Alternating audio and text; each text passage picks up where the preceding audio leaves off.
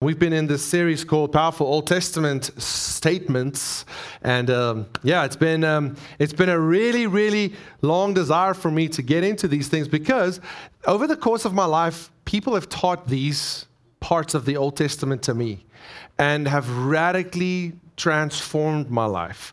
My walk with God has impacted me deeply, and I would like to transfer these um, these truths to our church so that we might develop uh, along these lines as well and recognize uh, the, the, you know, the, the weight of God's desire in the scriptures for us and try our best to come to the party to live up to them, right?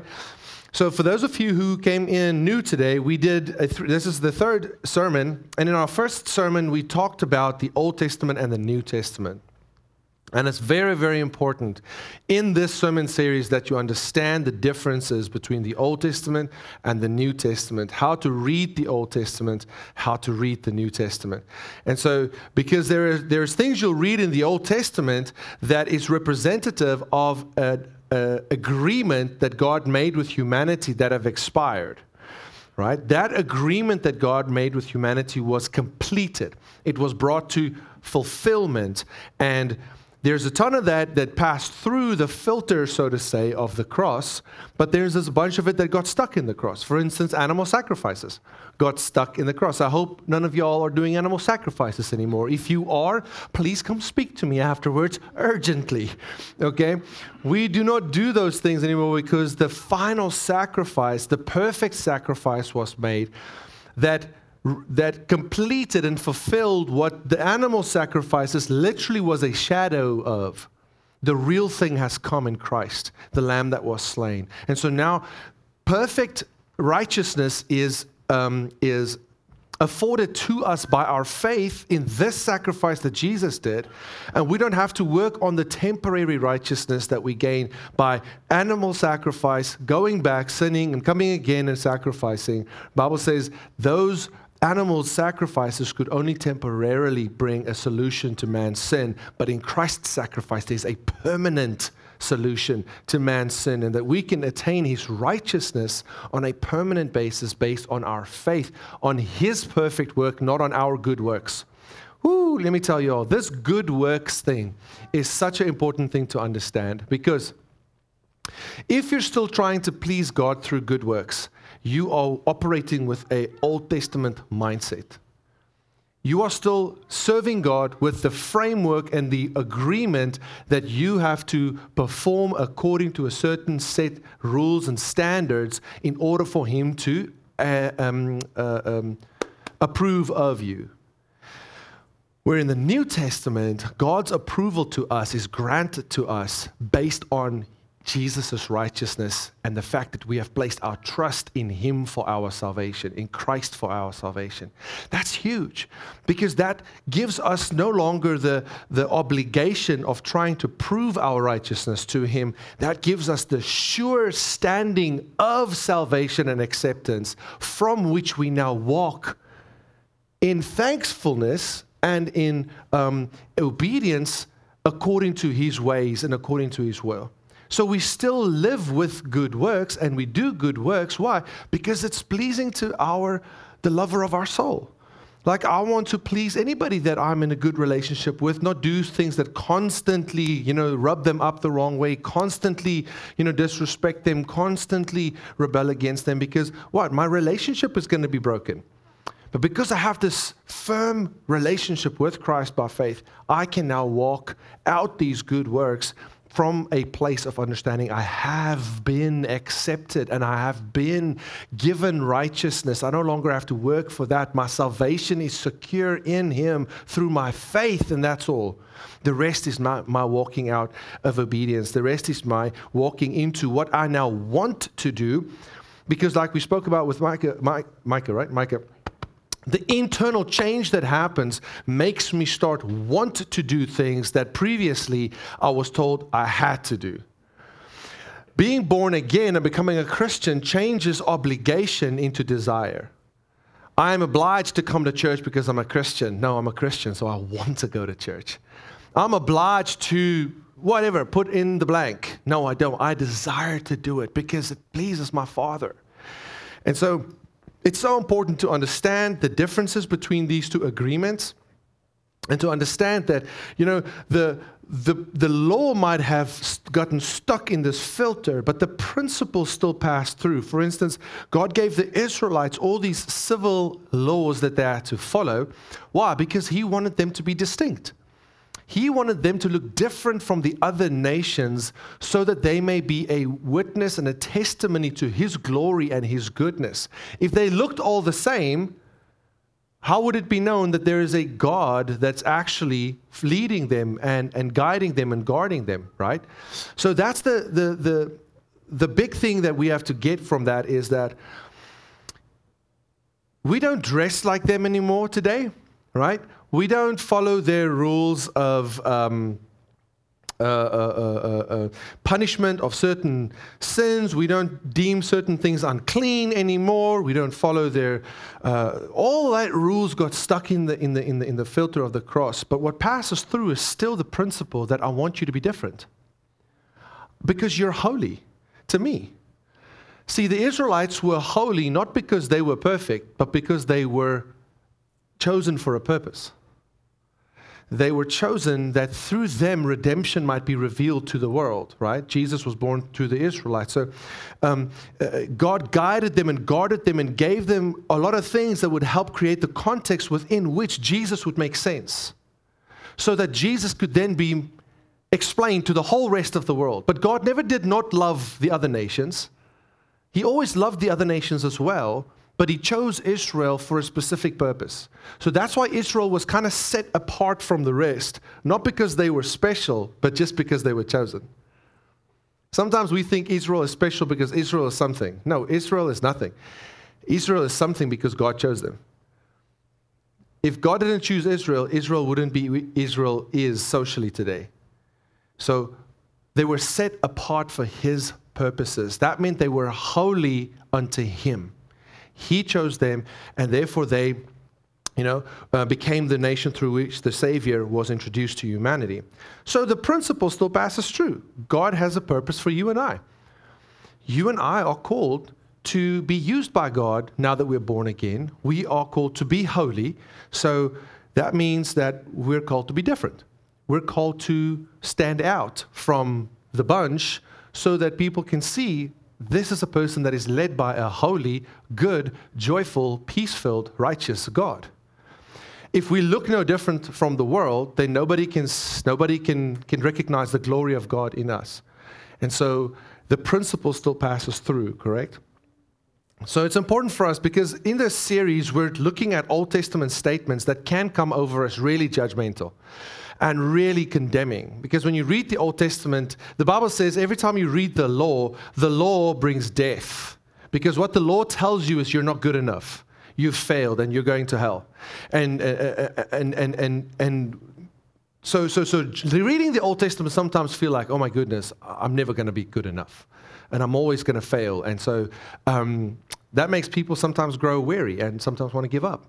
And so, what we want to do is we want to get the life that is in the Old Testament because the Old Testament creates such a context for understanding the New Testament better. Right.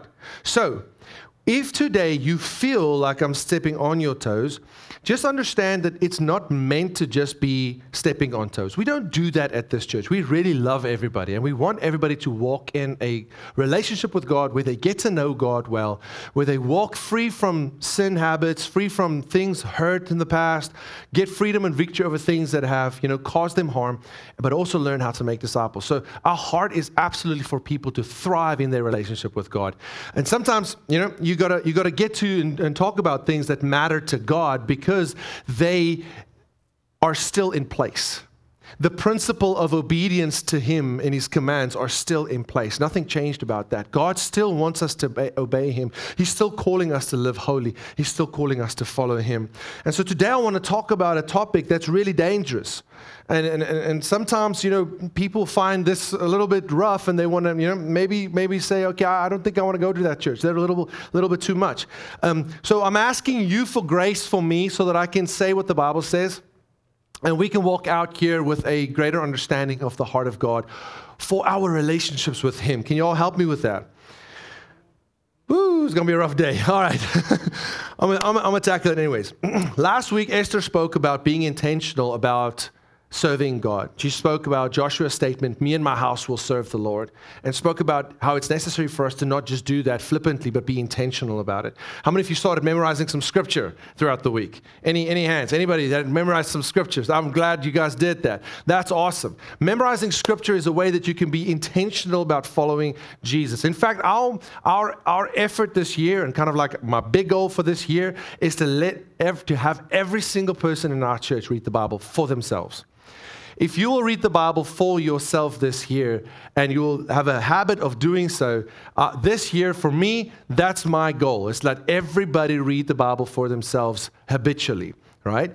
Now, when you habitually read the Bible, you are going to come across things that you don't understand that's good because it means that you're actually reading enough of it. All right. There are difficult parts in the Bible. I'm not going to try and you know sugarcoat it to say it's going to be all easy, but that's what community is for. That's why our church gathers in relationships, gathers in groups, so that we can have those conversations. Hey, what do you make of this scripture? Look, my wife and I still have these conversations. Like when we're, we're both reading through the. Um, we're trying to read through the New Testament every, um, every two months. We're trying to read through the New Testament. We did it in one month, and it, we managed, but it was a little much. It was not much. It was good. It was really good. I, I wish that we can go back to that. We're going to grow back to that. Okay, that's my commitment. But I, we are currently reading through the New Testament every second month, the whole thing. And I can't tell you all how incredible the perspective is that you read because you start seeing where the Bible references itself because you're reading enough of it to remember things that you just read that now is reoccurring in another place, right? And so my wife and I have just had like these rich conversations about what do you think this means? What do you think that means? Well, this is that, this is this. And it came about because we wanted to start talking about it because we were reading enough of it that led to us not knowing certain things that we have, you know, that, that we thought we knew it all. Um, so it's important to realize that you don't know it all yet, right? And just get reading, just get reading. Okay, so that's a real intentional way of walking with God in relationship. And go listen to that message to find out more of it. Because I know that once we make an intentional effort to practically, regularly connect with God, our lives will be transformed. It's just, it's just not possible for you to immerse yourself in His Word and not gain life from it. It's going to happen for sure. Right, so today I want to talk about, um, like I said, about obedience, right? And so um, there's going to be kind of two, th- four, four major themes that will, uh, at the end of the time, be, be um, in, revealed: obedience, sacrifices, uh, uh, rebellion, and witchcraft. Okay, so we're going to talk about how those th- those things come together. So please join me in 1 Samuel 15 in your Bible, if you want to read it along in your own Bible. Otherwise, you can follow along on the screen. So I'm going to do a lot of reading today, and I'm going to make some comments out of it, and uh, by the time we're done, definitely will have been done almost with the whole of 1 Samuel 15. So, verse 1 to 3 says the following Samuel said to Saul, so, for those of you who don't know who Samuel was, he was a prophet, and Saul was the first appointed king of Israel. Um, too much context to explain before that, but he was the first king, and Samuel anointed him. So, Samuel comes to Saul, and he says this The Lord sent me to anoint you king over Israel. Now, therefore, listen to the words of the Lord. Thus says the Lord of hosts I have noted what Amalek did to Israel in opposing them on the way when they came out of Egypt. Now go and strike Amalek and devote to destruction all that they have. Do not spare them. Kill both man, woman, child, infant, ox, sheep, camel, and donkey. Sounds a little rough, right? We have to understand four things to realize what's going on here. Four things really important, and you have to keep this in mind when you read the Old Testament. Number one, in the Old Testament, God was actively judging and executing justice in real time amongst nations. All right? It's different in the new covenant. God does not operate like that currently. But in this era, God actively judged and executed justice among nations by judging them and punishing them for their disobedience. Okay? And he says here that he's noted Amalek and what they did, and I'll talk about that in a second, right? In the New Testament, God is judging nations based on, um, oh, let me say, God is judging sin in His Son. That's very important. He's judging sin in His Son, and He's postponing executing justice until He has the final judgment where He will dis- disperse the believers and the non believers from one another. But God is not actively using nations to judge and execute justice against one another in this time because He has brought His Son, and now everywhere He's calling all men to repent to His Son, right? And since now His Son has followers in every single nation, it's a little bit more difficult to judge a nation based just on where it goes because He has children of His own inside those nations. And so he's postponing the execution of justice until the day where he will judge the world. And then all peoples of all tribes will be extracted from these nations that are his, and the rest will be punished for their disobedience. So it's important to understand that God was acting and doing things a little difficult. Different, sorry, in the Old Testament. The second thing was he would judge nations, but he would judge Israel just as harshly for their disobedience. He would judge fairly between nations based on his holy standards and his righteousness and his integrity. And he will not have favoritism in regards to moral um, sin. He, he would judge Israel when they disobeyed him just as harshly as he would judge other nations if their sin justified that judgment, right? And the third thing is that actually in the Old Testament, God's judgments released grace. God's judgments released grace. Like God's judgment on Jesus released grace to us in the Old Testament, God judging people released grace. Why? Because when He removed the evil from humanity, He would preserve humanity from being influenced by what He removed. It's so important that we understand this because otherwise we might think of God being this genocidal, you know, maniac that just goes about doing, you know, whatever he wants to people that he don't like. God was fair. He would judge Israel the same, he would judge other nations the same, and he would use nations to judge one another for their disobedience. But the way he would then, what he would do is he would remove evil from the world, or he would judge evil so that repentance could happen, so that humanity would be preserved. Here's why that was important. Just a short while ago in scripture, you read of the flood, right? Why did the flood happen? Well, the flood happened because before, when God made humanity, there was no law and there was no consequence to not following law because there was no law. And within a couple of generations, humanity had become so utterly evil that God had to remove all of that to preserve a seed of righteousness for him to continue his, um, his walk with humans on earth.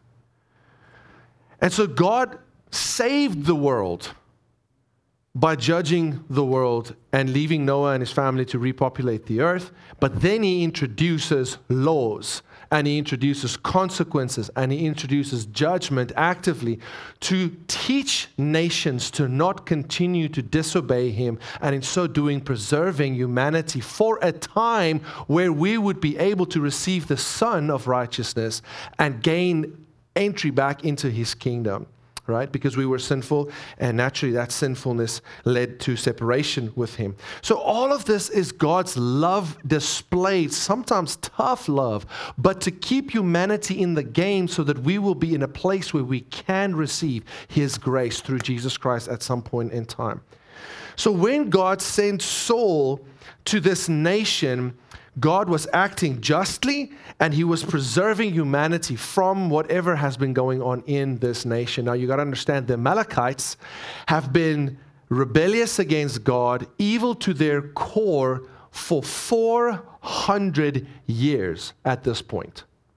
For 400 years, God was giving the Amalekites chance to turn to him to repent of their, their evil ways. See, sometimes we think that Israel was the only nation who acknowledged God. That's not true. There were many nations who knew the God of Israel. But God did not have that specific purpose for all of the nations that He had with Israel that He revealed to us in His word for. But God has always been a God of all the nations. He still loves all the nations. And He's still trying to save every nation, right? His plan played out in Israel. But it wasn't just for Israel. In fact, the Bible declares Israel is not Israel who is born in Israel, Israel is Israel who was born spiritually. You and I are part of the real Israel because we've been born into the kingdom of God. And people who might have grown up Jews but rejected Jesus are not counted as the real Israel because they denied the Son. And whoever denies the Son will not have the Father. So we look at this and we see the grander picture and we understand that, okay, good, God sent this time around Israel under the leadership of King Saul to go and judge Amalek for what they have been doing and have been for 400 years unrepentant in their evil. evil.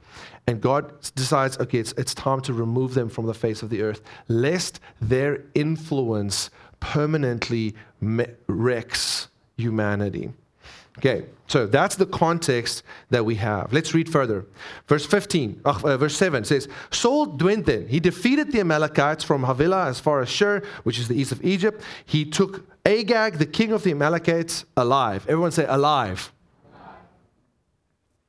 And he devoted to destruction all the people with the edge of the sword, but Saul and the people spared. Everyone say, spared.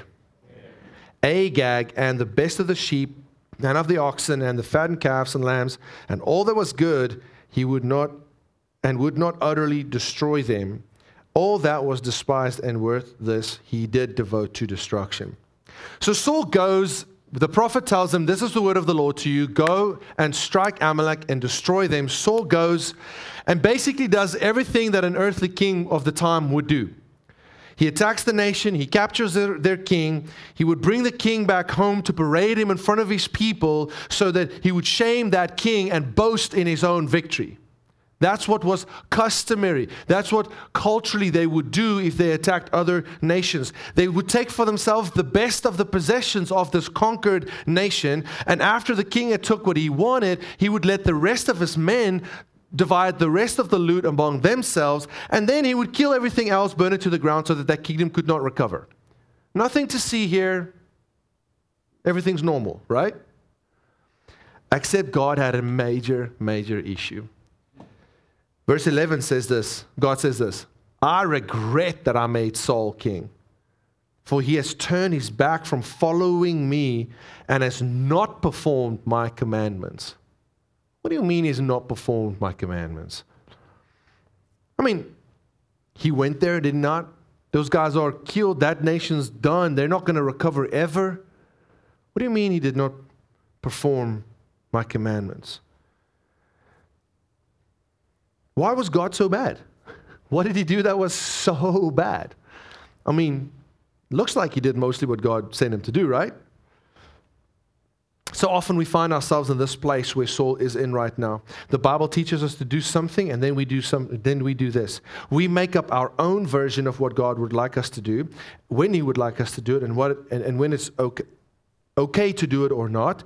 And then we do our version of it and have the audacity to present it to God and say, Look, God, all my efforts, all my good works, all my good intentions. It's in verse 13, Saul comes to Samuel after, after Samuel arrived in Gilgal, where they were at. And he said to Samuel, Blessed be you to the Lord. I have performed the commandment of God. So Samuel tries to explain to him Saul, your good intentions and your amended version of what God commanded you to do, that doesn't count. Verse 18, he says to him, the Lord sent you on a mission, and He said, Go devote to destruction the sinners, the Amalekites, and fight against them until they are consumed. Why then did you not obey the voice of the Lord? Why did you not why did you pounce on the spoil and do what was evil in the sight of, of, of the Lord your God? Can it be? Why is God so mad? I mean, Saul just did what was customary, right? I mean, Saul just did what was culturally acceptable, right? See what Saul does, and it's, it's the pattern that I showed you just now. Saul said to Samuel, I've obeyed the voice of the Lord. I've gone on the mission which the Lord sent me. I have brought back Agag the king of Amalek. I've devoted the Amalekites to destruction, but the people took the spoil, the sheep and the oxen, the best of the things devoted to destruction, to sacrifice to the Lord your God at Gilgal. I mean, he doesn't say Lord my God, but that's a different preach right there. The Lord your God at Gilgal.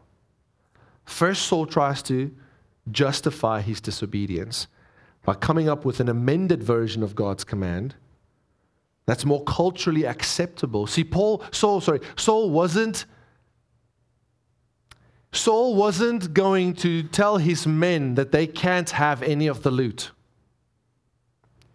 Because that's what his men would expect culturally, their king would do for them.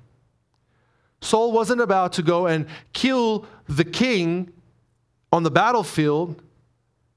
No, he wanted the glory by parading that king before the people. Bible says when he came to the first city, he made a monument for himself, boasting in himself. Saul was like, hey, I'm king, aren't I? I mean, I, this is the way we do things here.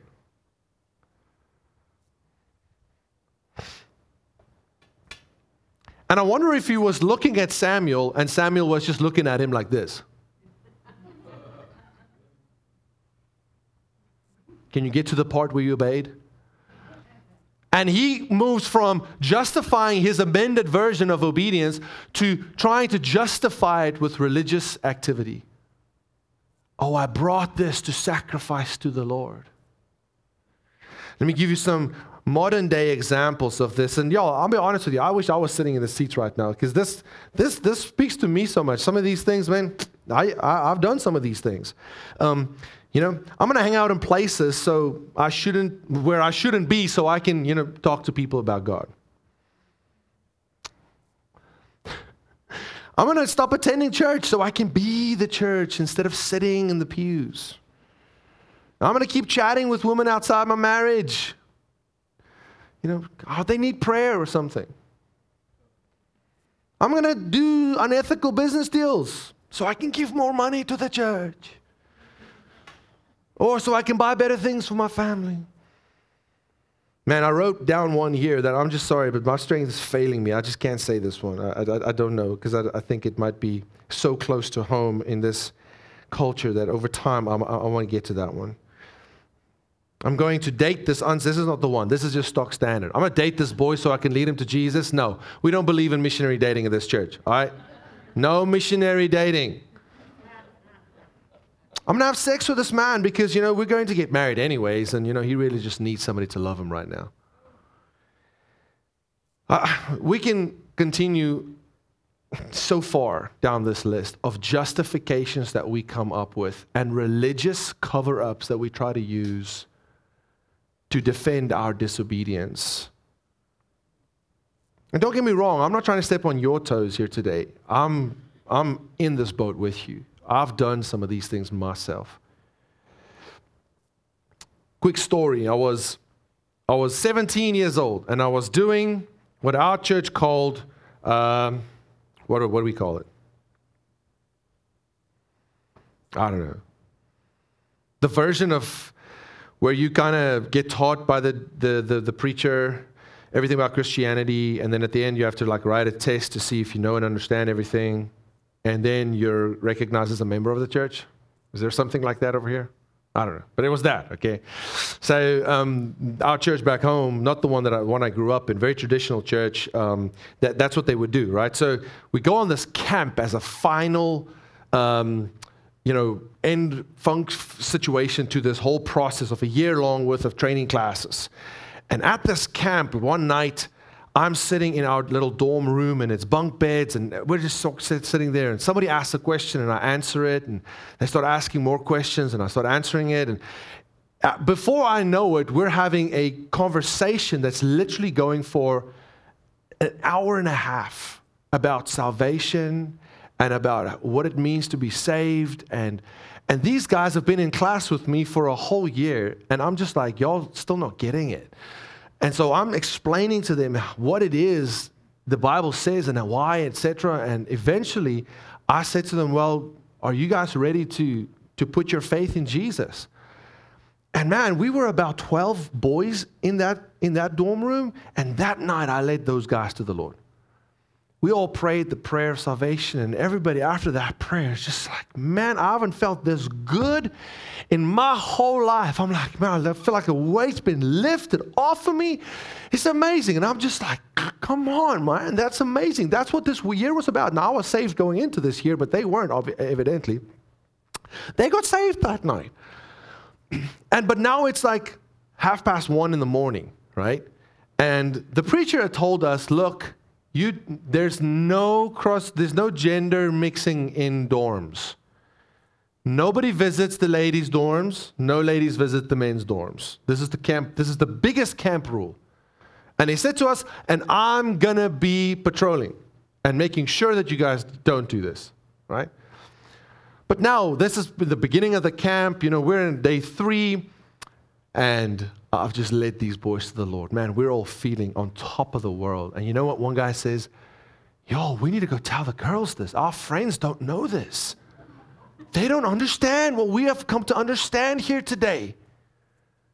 And I'm like, uh, and like red flags are going off, like, you know, it's just bells ringing. And, and before I could like say anything, boom, open the window, everybody's out. And I'm like, uh, and I'm out of the window. And we're off to the girls' dorm. And we get in there, we wake them up. And it's like, guys, you got to listen to this. We just had its longest conversation. And so we're sitting on the beds and, you know, we're sitting next to each other and everything. And one guy starts saying, I gave my life to Jesus this week, tonight. And we just had this incredible conversation. And he was just about to start asking them, so we want to talk, have you, do you guys really understand what salvation is about? And the, the preacher just opened the door. Good night, good, good, good evening, ladies and gentlemen. And I'm sitting there and I'm just like, rapture. Take me now. I don't want to be here. I shouldn't be here. I shouldn't have done. No, this was, I'm, and I'm just like, oh, I regretted that decision so bad. What was that? Amended version of the command, followed by a religious reason to cover up my disobedience. That preacher sent us off to our homes. He said, Y'all won't be graduating because um, you don't know the first thing about following Jesus. And that's he requires obedience. So, my girlfriend at the camp, she went to him. and she played by him. Isn't there something else they can do to show that they're going to be like? So he came up with a different solution. He gave us an assignment. And then in that assignment, he gave us all the Old Testament instances of where God swallowed people into the earth for their disobedience. Boy, I was shaking in my boots when I done read that Bible study about obedience. Let me tell you, you know, that shifted something in my life about wanting to obey God accurately and to not try and outsmart God the whole time. Are you ready for the Old Testament statement that we're working on today? It's verse 22. It says that Samuel said, Has the Lord as great delight in burnt offerings and sacrifices as in obeying the voice of the Lord? Behold, to obey is better than sacrifice, to listen is better than the fat of rams. God desires our simple, mundane, boring obedience more than extravagant acts of good intentions that actually goes against what his word says or are done for the wrong reasons. God wants our mundane, unimpressive obedience. All right, so if you're feeling uncomfortable now, please hold on to your seat because it's about to get worse. How many of you have felt, because I certainly have, this, this, this inner resistance that just rises up in you when somebody tells you that you have to do something? Okay? Many people experience that, like you know, they know it, that they experience it. But sometimes we even unknowingly do this. When somebody tells us, you have to do this, something inside me say, who's this cat trying to tell me what to do? He's not the boss of me. I'm gonna do. I'm gonna, show him something. I'm gonna do the exact opposite of what he wants me to do, just to show him that he don't have control of me. Somehow inside of us there is a there is a rebellion that wants to rise up and have control back. The problem is we take that rebellion sometimes with us into the Word of God. And when we read the Word of God and it gives us a specific instruction, Eh, immediate what we want to do is well, here's how I'm going to do that. Here's how I'm going to do that. And God will understand. This is going to transform your relationship or it's going to offend you so much you want to leave. See, instead of considering what people are saying, our knee jerk reaction is to take control back and to act in a, from a position of pride instead of a position of humility. You guys, I can't tell you the spiritual warfare that goes on be, behind the scenes when you're asked to obey something that the Word of God says. The devil, in all his might, tries to act on every one of our pride. All of us in here have pride. He tries to act on that pride and tell you that you don't have to do that. That this person is a little bit much. That he needs to just high key chill to get you to not obey and to get you to follow your own way. Someone said the most satanic song of the previous century is Frank Sinatra's I Did It My Way. You don't have to deal in conjuring up demons to play into the devil's hand. All you have to do is say, I'm going to do it my way. Because when you do it my way, you're not doing it God's way. For that, Samuel said the following He said this Rebellion is as the sin of divination, and arrogance or presumption, thinking that we know best, is as the sin of idolatry. What is the sin of divination? It's simply seeking knowledge, understanding, seeking how to do things from another source other than God's word, other than God's truth. Now, that source of knowledge can be spiritual. And y'all, in this region, we have a lot of spiritual inquiry happening. Tarot cards, I'm talking about the traitors, I'm talking about star signs, and all of these guys will come to you with a whole lot of religious coverings to tell you that, hey, we're actually okay. But they're accessing their knowledge from somewhere different than the Word of God. It's divination, it's evil. And following along with that practice is literally like following along with, with Satan. It's not following God's word and God's ways. The sin of idolatry is to worship somebody or something other than God as though it was God. How do I know that I'm worshiping something as God? It's when I listen to it. So if I follow my own way, who am I listening to? God or me? So who's really God? Is it God or is it me? I am maybe elevating myself in that moment a little bit too high. And that's why God said this to Saul Champ, you're trying to fool Saul, uh, Samuel and saying, No, you're coming to sacrifice, but you've already elevated yourself above me. And for that reason, I am rejecting you. Samuel says to Saul, God wants your obedience rather than your good intentions. God wants your obedience rather than your good justifications. God wants your obedience rather than your good ideas of how you're going to make up for your disobedience through good works. That doesn't mean good works are bad, but the motive we do them with, guys, that makes all the difference. See, God sees the heart. God sees your heart. Galatians 6, verse 7 to 8 says this Do not be deceived. God's not mocked. Whatever man sows, whatever one sows, that he will also reap. For the one who sows to his flesh will from his flesh reap corruption. The one who sows to the Spirit will from the Spirit reap eternal life. What does obedience look like? Psalm 119, 15 says this I will meditate on your precepts and fix my eyes on your ways. This is like a prayer that I pray over us. Verse 30 says, I've chosen the way of faithfulness. I've set your rules before me. Not because I have to, but because I want to, because I love you. Verse 44 I will keep your law continually, forever and ever. Here's what disobedience is not, uh, what obedience is not. It's not partial obedience, which is actually also disobedience.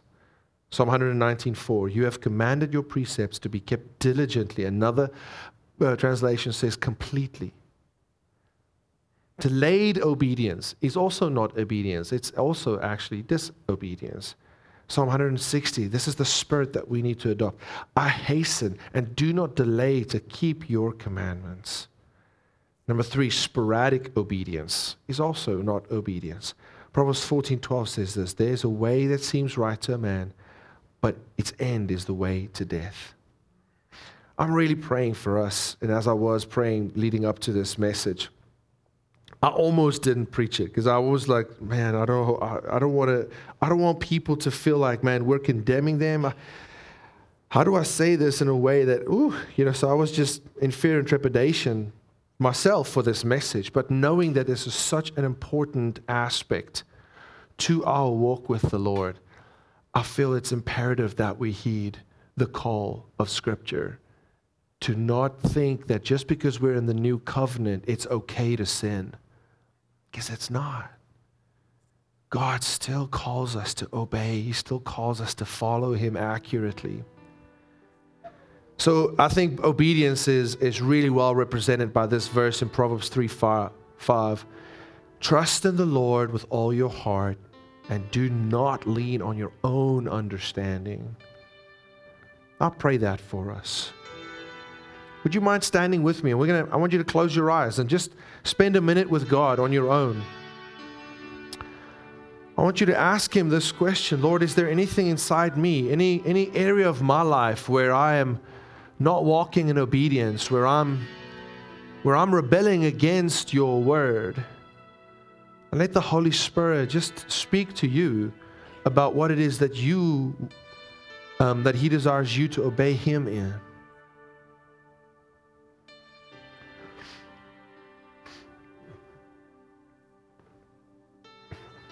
with every eye closed, I would like you to just put up your hand to be included in our prayer. If you feel, man, I've probably not obeyed God, I've probably made up my own versions of the commandments that I need to follow. I've probably told God, well, God, this is how we do it in our culture, instead of truly bowing my knee to Him and obeying Him. I've, I've probably not wanted to go against culture because I'm either afraid of people's opinions or what man will say. And so I would rather do something more culturally acceptable than, than to really pursue you with all my heart. If that's you and you want to make a commitment to God to, to start obeying His word more accurately, why don't you put up your hand right now? God, you see every hand raised. Father, I pray that you will meet them in their in their place with grace today. God, we know that we require so much of your grace. And I know that you say in your word, if we confess our sin, that you're faithful and just to forgive us and to cleanse us from all unrighteousness. God, I pray that all of us in this room might make a commitment today to really walk in obedience and in humility toward your word that we won't tell your world, your word, how it is done here, but that we will tell here how it's done according to the word. I want to pray this prayer in Psalm 119 as a prayer over you if you, re- if you raised your hand today.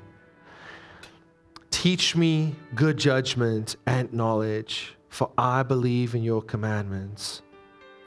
Before I, went, before I was afflicted, I went astray. But now I keep your word. You are good and you do good. Teach me your statutes.